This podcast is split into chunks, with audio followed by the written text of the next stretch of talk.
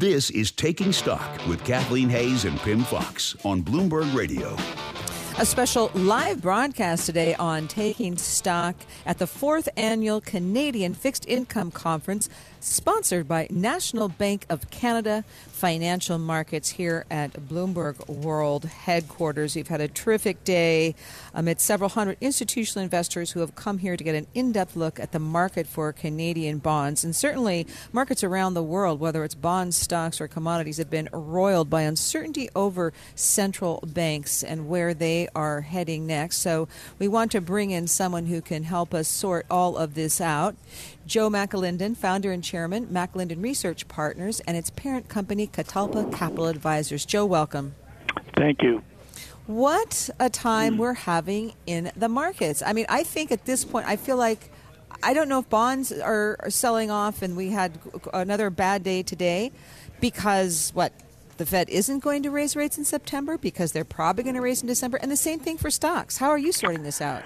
I, I think it's not um, whether they raise rates in September or not, because it's most likely that they won't, given the presidential election um, and the division that we apparently have on the on the FOMC.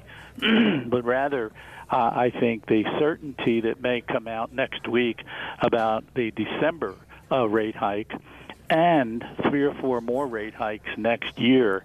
Uh, are, that information is likely to come out with the FOMC meeting next week on Wednesday, and I think that's what's got the market in, in a tizzy. Joe McAlinden, have taken a look at the performance of the S&P 500 so far this year. It's up a little bit more than 4%. Dow Jones Industrial Average a little bit more than 3.5%.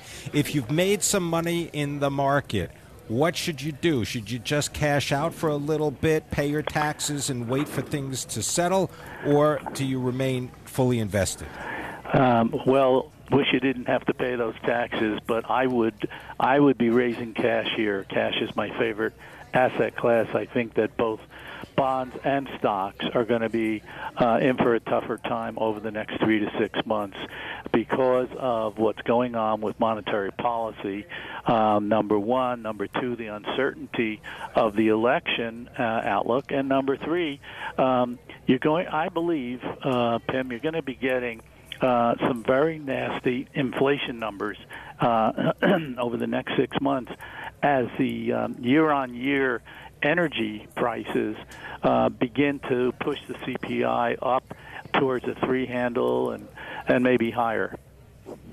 Okay, so and so, so inflation is going to move up, and you think that is what's going to force the Fed's hand to uh, move uh, on because the headline CPI gets to three percent. So, good for stocks or bad for stocks? If inflation's rising, companies have more pricing power companies have more pricing power, and and beyond the uncertainty of the next three to six months, uh, I would say that that that pricing power is going to be a very big positive, and the fact that historically stocks are a good inflation hedge, that that kind of thinking will kick in. But in the short run, you're going to go from you have to go from a hey, there's no inflation and the Fed's never going to raise interest rates into a new mindset, and that that transition, along with the uncertainty over the election and and who knows where that's going uh, at this point, um, I think it's going to be a difficult period. And you've had a you've had a gradual topping out of, of stock prices in the U.S.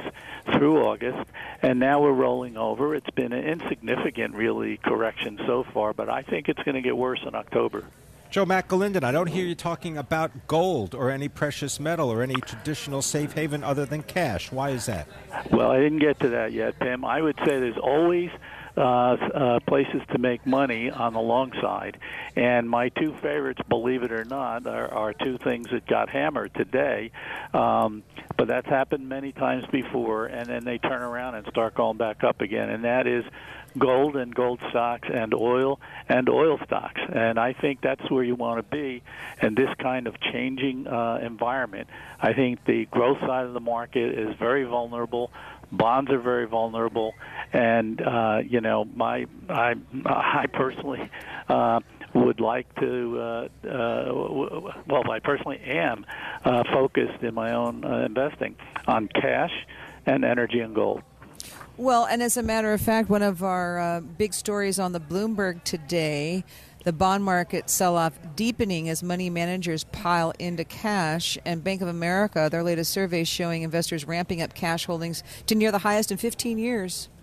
Well, I think it's going to go higher because, I mean, look, the market is just uh, what is it off three percent from the August high, uh, and and uh, uh, I think there's a lot of additional vulnerability. I mean, these corrections that we've had over the last six, seven, eight years um, have typically been single digit, but every once in a while we've gotten a double digit uh, decline, and I I think uh, uh, between now and the spring, that's that's what the exposure is, and I think the decline in bond prices could be just as bad um, as what we're likely to see in stocks.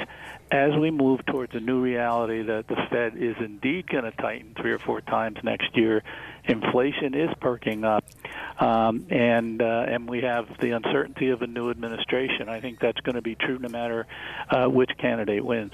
I want to thank you very much. Joe McAlinden is the founder and the chairman of McAlinden Research Partners and its parent company, Catalpa Capital Advisors.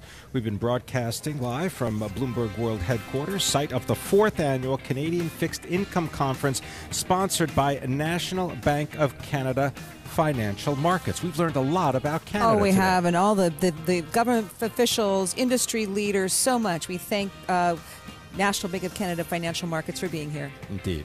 You're listening to Taking Stock. Thank you for listening. This is Bloomberg.